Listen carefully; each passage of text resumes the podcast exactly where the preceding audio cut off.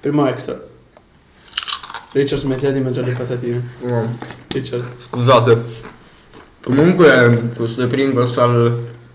queste Pringles hot sono veramente buonissime. Richard, basta. Come disse un vecchio saggio, corta, cruda o bagnata, la patata va sempre usata. Questo è qui tra col joystick. Un podcast dove si parla di patate.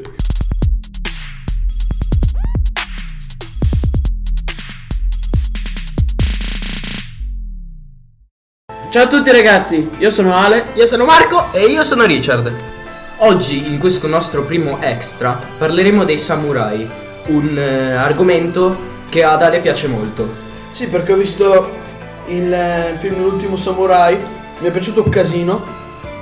E magari ne parleremo anche in questa puntata, perché infatti parliamo di... prima facciamo un'infarinatura generale su cosa sono i samurai, dove si trovavano, qual era il loro scopo, il loro ruolo, la loro età d'oro e poi il loro declino. E poi parliamo nella seconda parte, nel secondo blocco, dei samurai nei videogiochi. Videogiochi tipo Sekiro, Nioh o Ghost of Tsushima. I samurai erano dei nobili guerrieri giapponesi che vivevano tra il IX secolo e il XIX secolo. Erano membri della classe dominante, servivano come guardie del corpo e governatori per i loro signori feudali. La loro filosofia di vita era basata sul Bushido, un codice etico che enfatizzava il coraggio, la lealtà, la verità e la dignità. Il periodo d'oro dei samurai fu durante l'età di Edo, tra il 1603 e il 1868, quando il Giappone era governato da un sistema feudale che vedeva i samurai come guardia del corpo dei signori feudali. Durante questo periodo i samurai svilupparono una cultura distintiva, con una forte enfasi sull'educazione, l'arte e anche la letteratura. I samurai erano noti per le loro abilità marziali e molti di loro erano esperti in diverse forme di combattimento con la spada. La loro spada, chiamata katana, era considerata un'estensione del loro spirito e del loro codice etico, e i samurai erano addestrati a usarla per difendere il loro onore e il loro signore.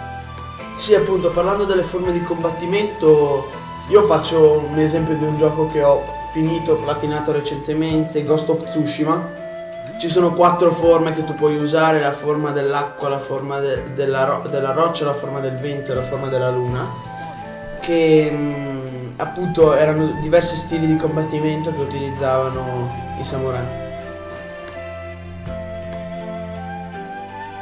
Il declino dei samurai iniziò alla fine dell'era Edo, con l'arrivo della modernizzazione e della globalizzazione. Arrivarono gli americani e fecero diventare l'esercito non più formato da samurai ma da truppe regolari, e con la fine del sistema feudale i samurai persero il loro potere e il loro status sociale, e molti di loro furono costretti a trovare lavori in altri settori. Nonostante il declino, l'eredità dei samurai è ancora oggi sentita in Giappone. La loro filosofia, le loro arti marziali e la loro cultura hanno ispirato molte generazioni di giapponesi e sono state esportate in tutto il mondo attraverso la letteratura, il cinema e altre forme di arte, come i videogiochi. I samurai continuano ad essere visti come eroi e modelli da seguire, e la loro storia continua a suscitare interesse, come nel caso del nostro amico Alessandro, e ammirazioni in tutto il mondo. Sì, io volevo fare un paio di considerazioni. Parlavi della letteratura, e primi su tutti ci sono nella letteratura Hagakure, scritto da samurai che poi dopo la morte del suo signore è diventato un monaco di Yamamoto Tsunetomo, e poi il libro dei 5 anelli di Miyamoto Musashi, che è stato uno dei samurai più forti di tutta la storia e poi è diventato un grande maestro d'armi. Poi del cinema stavamo parlando prima dell'ultimo samurai, giusto? Appunto, sì. Ecco. Ehi Marco, che c'è? Ma tu sai da dove viene il nome samurai? No, io non lo so. E tu, Alessandro? Io penso di saperlo. Mi ricordo che il nome deriva da un verbo, saburau, che significa servire o tenersi a lato, letteralmente significa servitore. Il termine viene tuttora usato per indicare la nobiltà guerriera, non gli ashigaru, quindi i fanti, né i kuge, che sono gli aristocratici di corte. I samurai che non servivano un daimyo, perché era morto o perché ne avevano perso il favore o la fiducia, erano chiamati ronin, letteralmente uomo onda, che intende libero da vincoli, ma assume un significato sempre un significato dispregiativo. I daimyo erano i capi di una prefettura, le prefetture erano i feudi a servizio di uno shogun. I samurai costituivano una casta colta, che oltre alle altre marziali, direttamente connessi con la loro professione, praticava arti zen, come il Chan no Yu, arte del tè, o lo Shodo, l'arte della scrittura. Durante l'era Tokugawa persero gradualmente la loro funzione militare, divenendo dei semplici ronin, che spesso si abbandonavano a saccheggi e barbarie. Verso la fine del periodo Edo, i samurai erano essenzialmente designati come burocrati al servizio dello shogun, o di un daimyo, e la loro spada veniva usata soltanto per scopi cerimoniali, per sottolineare la loro apparenza di casta. Con il rinnovamento Meiji nel tardo XIX secolo, che viene per l'appunto raccontato dal film L'ultimo samurai, la classe dei samurai fu abolita in favore di un esercito nazionale in stile occidentale. I samurai ebbero il loro canto del cigno, la loro ultima battaglia durante la ribellione di Satsuma. Nel 1877 un gruppo di samurai di Satsuma guidato da Saigo Takamori, che appunto nel film L'ultimo samurai è interpretato da Katsumoto, che pure era stato uno dei fautori del rinnovamento Meiji, in opposizione all'occidentalizzazione della società giapponese, iniziò una rivolta armata contro il governo imperiale. Nella battaglia di Shiroyama, che è quella del film, combattuta il 24 dicembre 1877, 500 samurai affrontarono 30.000 soldati dell'esercito regolare giapponese. E purtroppo non è come viene raccontata dal film, dove i samurai furono eroici e alla fine distrussero quasi tutto il plotone avversario. Infatti vennero tutti massacrati, con Takamori ferito, che in ossequio alle regole del Bushido praticò il seppuku, il suicidio rituale. Ciononostante il Bushido, rigido codice d'onore dei samurai, è sopravvissuto ed è ancora, nella società giapponese moderna, un nucleo di principi morali e di comportamento simili al ruolo svolto dai principi etici e religiosi nelle società occidentali attuali. Un samurai prendeva il nome di ronin quando il nobile padrone a cui era legato moriva o perdeva la fiducia in quest'ultimo. Il Bushido prevedeva che per espiare la propria colpa e riacquistare l'onore perduto si dovesse ricorrere alla pratica dello harakiri, che significava tagliare il ventre, e rappresentava la parte culminante della pratica del suicidio rituale denominato seppuku, attraverso il proprio sventramento con la spada corta, Wakizashi. Il venir meno a questi principi causava il disonore del guerriero, che diventava un ronin, ossia un samurai errante senza onore né dignità. Il ronin poteva essere disposto a lavorare per chiunque lo pagasse, oppure poteva arrivare a unirsi ad un altro come lui e creare scompiglio nei villaggi, saccheggiandoli e creando confusione, pur continuando a fare parte dell'elevata casta dei samurai. I ronin potevano mettersi al servizio del popolo, insegnando arti marziali e di guerra, facendosi assumere come guardie del corpo, oppure difendendo il villaggio da aggressioni esterne. I samurai usavano una grande varietà d'armi, infatti un'evidente differenza tra la cavalleria europea e i samurai riguardava proprio l'impiego delle armi, poiché i samurai non ritennero mai che esistessero armi disonorevoli, ma solo armi efficienti e inefficienti. L'uso delle armi da fuoco costituì una parziale eccezione, in quanto fu fortemente scoraggiato durante il XVII secolo dai shogun Tokugawa, fino a proibirle quasi completamente e ad allontanarle del tutto dalla pratica della maggior parte dei samurai. Nel periodo Tokugawa si diffuse l'idea che l'anima di un samurai risiedesse nella katana che portava con sé. A seguito dell'influenza dello zen sul bujutsu, a volte i samurai venivano descritti come se dipendessero esclusivamente dalla spada per combattere. Raggiunti 13 anni in una cerimonia chiamata Genpuku, ai ragazzi della classe militare veniva dato un wazikashi e un nome da adulto per diventare così vassalli, cioè samurai a tutti gli effetti. Questo dava loro il diritto di portare una katana, sebbene venisse spesso assicurata e chiusa con dei lacci per evitare sfoderamenti immotivati occidentali. Insieme katana e wakizashi vengono chiamati daisho, letteralmente grande e piccolo, e il loro possesso era una prerogativa del Buke, la classe militare al vertice della piramide sociale. Portare due spade però venne vietato nel 1523 dallo shogun ai cittadini comuni che non erano figli da un samurai, per evitare rivolte armate, perché prima della riforma tutti potevano diventare samurai. Un altro tratto caratteristico dei samurai erano i loro capelli. La capigliatura tipica era denominata chunmage e si caratterizzava per un taglio che rasava interamente la parte superiore della testa e raccoglieva i capelli lunghi a formare una piccola coda di cavallo. Quest'ultima andava poi ripiegata sulla sommità della testa e andava a creare il caratteristico ciuffo. Originariamente era un metodo utilizzato per mantenere stabile l'arma in battaglia, divenendo in seguito uno status symbol della società giapponese. I samurai seguivano un preciso codice d'onore chiamato Bushido. Secondo questo codice di onore, questi guerrieri dovevano essere esperti in molte arti, non solo in quello della spada. Questa duplice visione dei compiti del samurai si affermò grandemente fino a diventare egemonica. Hojo Nagauji, uno dei più importanti samurai della sua epoca, scrisse nei 21 precetti del samurai: la via del guerriero deve sempre essere sia culturale sia marziale. I principi del Bushido sono 7. 1. Onestà e giustizia. Sii scrupolosamente onesto nel rapporto con gli altri. Credi nella giustizia che non viene mai dalle altre persone, se non prima che da te stesso. 2. Eroico coraggio. Elevati al di sopra di coloro che hanno paura di agire e si nascondono nel guscio del non vivere. 3. Compassione. L'addestramento rende un samurai forte. Il samurai deve anche conquistare un potere che deve essere utilizzato per il bene comune. Deve perciò possedere compassione e non perdere mai l'occasione per essere d'aiuto agli altri. E se non ha l'occasione, il samurai fa di tutto per trovarne una. 4. Gentile cortesia. Non ci sono motivi per cui essere crudeli e non si deve dimostrare la propria forza. Un samurai non si rispetta per la sua forza in battaglia, ma per la sua gentilezza con gli altri.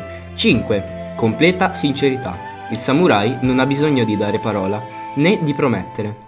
Parlare e agire sono per lui ugual cosa. 6. Onore. Vi è solo un giudice dell'onore per un samurai, se stesso.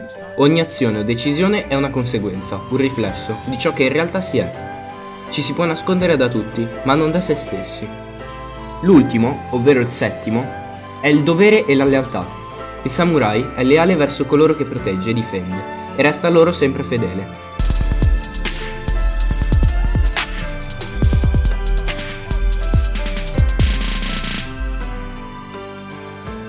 Ora parleremo dei nostri videogiochi inerenti samurai preferiti.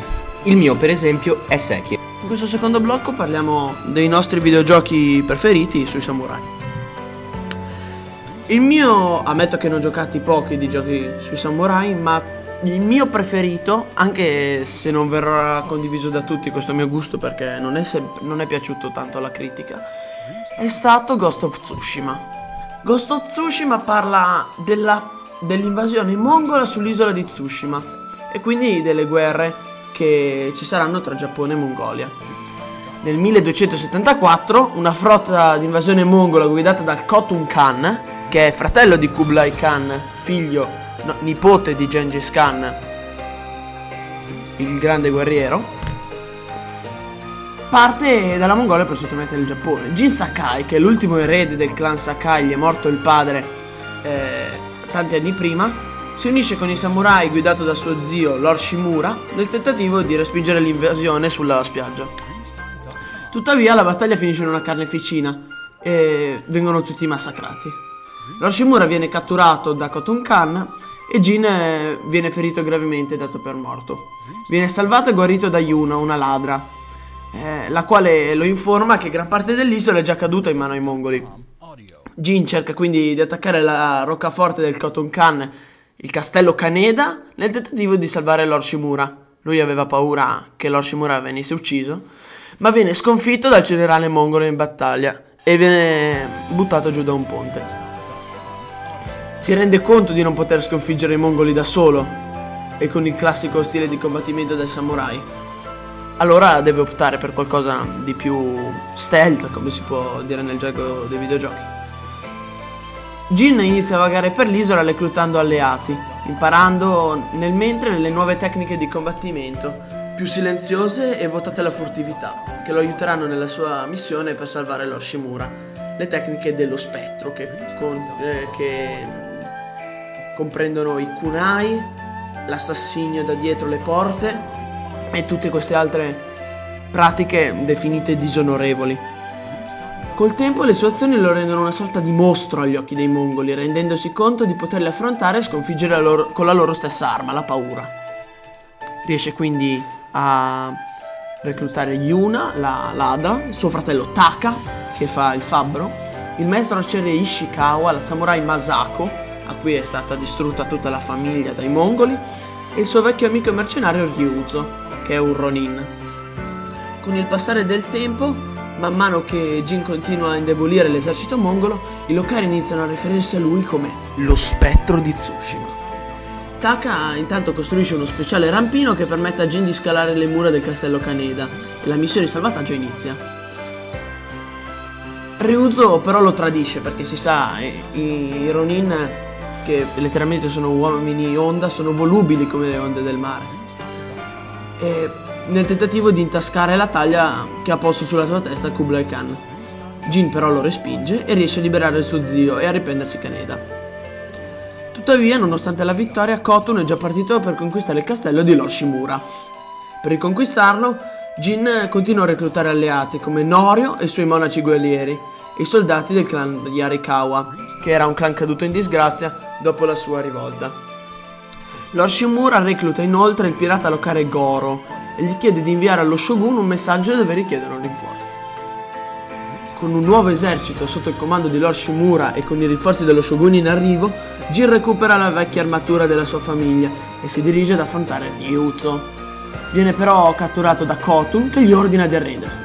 Al suo rifiuto, il mongolo libera Taka e gli dà la katana di Jin, dicendogli che se avesse ucciso il samurai egli lo avrebbe lasciato andare. Tuttavia Taka cerca invece di uccidere il Khan, ma questo lo atterra e lo decapita.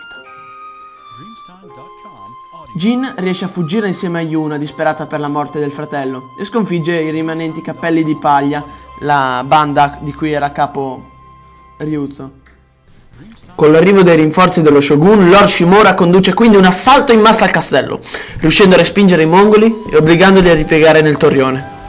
Tuttavia, il Khan ricorre a delle strategie militari che infliggono gravi perdite all'esercito samurai, quali dei cannoni posti sulle torri. Rendendosi quindi conto di come suo zio, pur di non venire meno al codice, sia pronto a mandare al massacro migliaia di samurai, Jin decide di avvelenare i mongoli. Si infiltra nel castello e riempie di strozzalupo la carne dei mongoli. All'interno del castello trova Ryuzo, che gli chiede di mentire al popolo per salvarsi la vita e ottenere il perdono di Lord Shimura. Indignato, Jin rifiuta e affronta l'ex amico in un ultimo duello, riuscendo finalmente ad ucciderlo. Mentre il castello viene liberato, Kotun abbandona il luogo dello scontro per andare verso nord, mentre Lord Shimura si infuria con Jin per aver utilizzato una tecnica disonorevole come il veleno. Sapendo che lo shogun farà indubbiamente giustiziare qualcuno come punizione, Shimura chiede a Jin di usare Yuna come capro espiatorio, ma Jin rifiuta, accettando la via dello spettro. Viene quindi arrestato per i suoi crimini, ma riesce a scappare quando Yuna gli rivela la posizione di Kotun. Dopo che Jin lo localizza, scopre con orrore che il mongolo ha scoperto come produrre il veleno, che egli stesso ha usato contro di lui, e che ora progetta di usarlo per portare avanti la propria conquista. Jin richiama quindi i suoi alleati e assalta l'ultima roccaforte di Kotun a Porto Izumi, sconfiggendo finalmente il generale mongolo, decapitandolo con la sua stessa lancia a bordo della nave prima che possa salpare per il Giappone. Con la morte del Khotun Khan, l'invasione mongola perde impeto e la guerra passa a favore del samurai. Jin viene però richiamato da Lord Shimura, che lo informa di come lo shogun abbia sciolto il clan Sakai. Egli infatti considera lo spettro una minaccia per la stabilità di Tsushima, oltre che un simbolo pericoloso in quanto ha insegnato alla popolazione a ribellarsi all'autorità costituita dai samurai, seppure per le giuste motivazioni, e pertanto ne ha ordinato l'esecuzione. Jin e Lord Shimura si affrontano quindi con riluttanza, con il duello vinto dal primo. Jin ha quindi l'opzione di risparmiare il Lord Shimura o di ucciderlo, dandogli così una morte da guerriero. In entrambi i casi, comunque, ora dovrà vivere per sempre in fuga come un ricercato. Una nota d'apprezzamento per me va anche al gameplay, che risulta sempre fluido e ben dettagliato. ci sono diverse vie da utilizzare utili contro nemici diversi. La via della roccia, dell'acqua, dell'aria e della luna. Si può personalizzare la propria katana e la propria armatura. Si possono utilizzare delle armi più furtive quali i kunai piuttosto che i petardi per attirare l'attenzione, e poi ci sono anche abilità da spettro che possono aiutare a uccidere senza farsi osservare e vedere dai nemici che allerteranno i propri superiori. Il gioco di cui parlerò io è Sekiro, un gioco che tratta delle vicende di uno shinobi, ovvero un ninja, mentre tenta di salvare il giovane signore a cui ha giurato fede. Non parlerò della trama come ha fatto il mio amico Alessandro, ma parlerò più della mia esperienza di gameplay. Devo dire che il gioco è molto bello e che alcune boss fight sono più difficili di altre. Il gioco l'ho giocato 2 volte e diciamo che la prima volta è stato più semplice, mentre la seconda è stata un po' più difficile perché avevo voglia di rigiocarlo, ma conoscendo già i boss un po'. Al posto del braccio sinistro hai una protesi di ferro che ti permette di avere diverse abilità. Tra una di queste c'è sparare petardi, il che è molto divertente da parte mia, e questa abilità si serve molto per uccidere un boss. Una parte che mi ha molto sorpreso del gioco è il finale, dove devi scegliere chi combattere, se tuo padre adottivo oppure l'antagonista del gioco, il vero antagonista del gioco. Io ovviamente la prima volta che ho giocato il gioco ho scelto l'antagonista perché mi sembra una scelta abbastanza ovvia, un po' come quella di Resident Evil 7 dove devi scegliere se salvare tua moglie o una sconosciuta. Mentre la seconda volta che ho giocato il gioco ho scelto di combattere il gufo, ovvero il tuo padre adottivo, il che, cioè, la boss fight diciamo che era molto più difficile. Appunto, ho cercato di combatterlo, ma non ce l'ho fatta e ho lasciato il gioco per qualche anno. Direi che per adesso è tutto, ma cioè devo dire che è veramente un bel gioco, è stato il best gioco del 2019 e ve lo consiglio molto. Ora lascio la parola a Marco. Il gioco preferito riguardante i samurai è Nioh. Un motivo preciso non ce l'ho, però quando l'ho giocato per la prima volta nel lontano 2018 mi è piaciuto un casino, e quindi oggi vi introduco la trama. Il gioco si apre con una narrazione di William, un ex pirata irlandese, rinchiuso nella torre di Londra, che descrive l'amrita, una pietra dorata, mistica, trovata in abbondanza in Giappone, ricercata dal governo della regina Elisabetta I, per assicurarsi la vittoria sulla Spagna. William riesce a evadere grazie al suo spirito guardiano Saoirse, nato delle preghiere del suo villaggio natale, che lo ha salvato dalla morte quando era un ragazzo e ora gli impedisce di morire.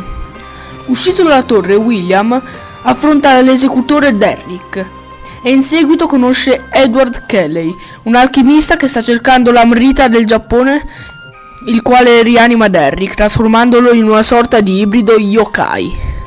Sconfitto Derrick, Williams si vede sottrarre da Kelly Saoirse grazie al suo spirito Ouroboros, con il quale potrà condurre verso il Giappone. Williams inizia a inseguire Kelly, sbarcando nel Giappone del 600, durante gli ultimi anni dell'epoca Sengoku, scoprendo che è devastato da Yoni.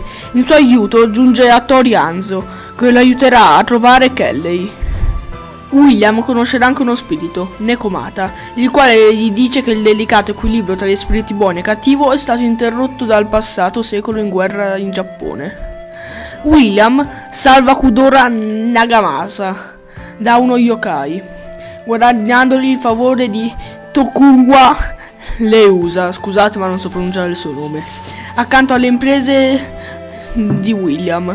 L'offerta di Ieyasu per il potere inganna Ishida Mitsunari e i suoi sostenitori, mentre si alleano. William aiuta Ieyasu a combattere gli yokai, nonostante apprenda da Okatsu che ha assassinato molte delle sue famiglie in un'offesa aspettata per il potere. Okatsu è una delle figlie illegittime di Ieyasu, che sono fuggite diventando una kunoichi. Poi ovviamente la storia continuerà, ma non voglio spoilerarvela tutta, scusate per alcuni errori nei nomi.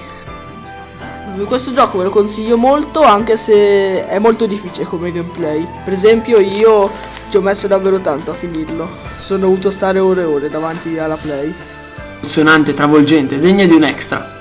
Alla scoperta dei samurai, della loro cultura, della loro storia, anche videoludica. Per noi è tutto. Joystick, passo e chiudo!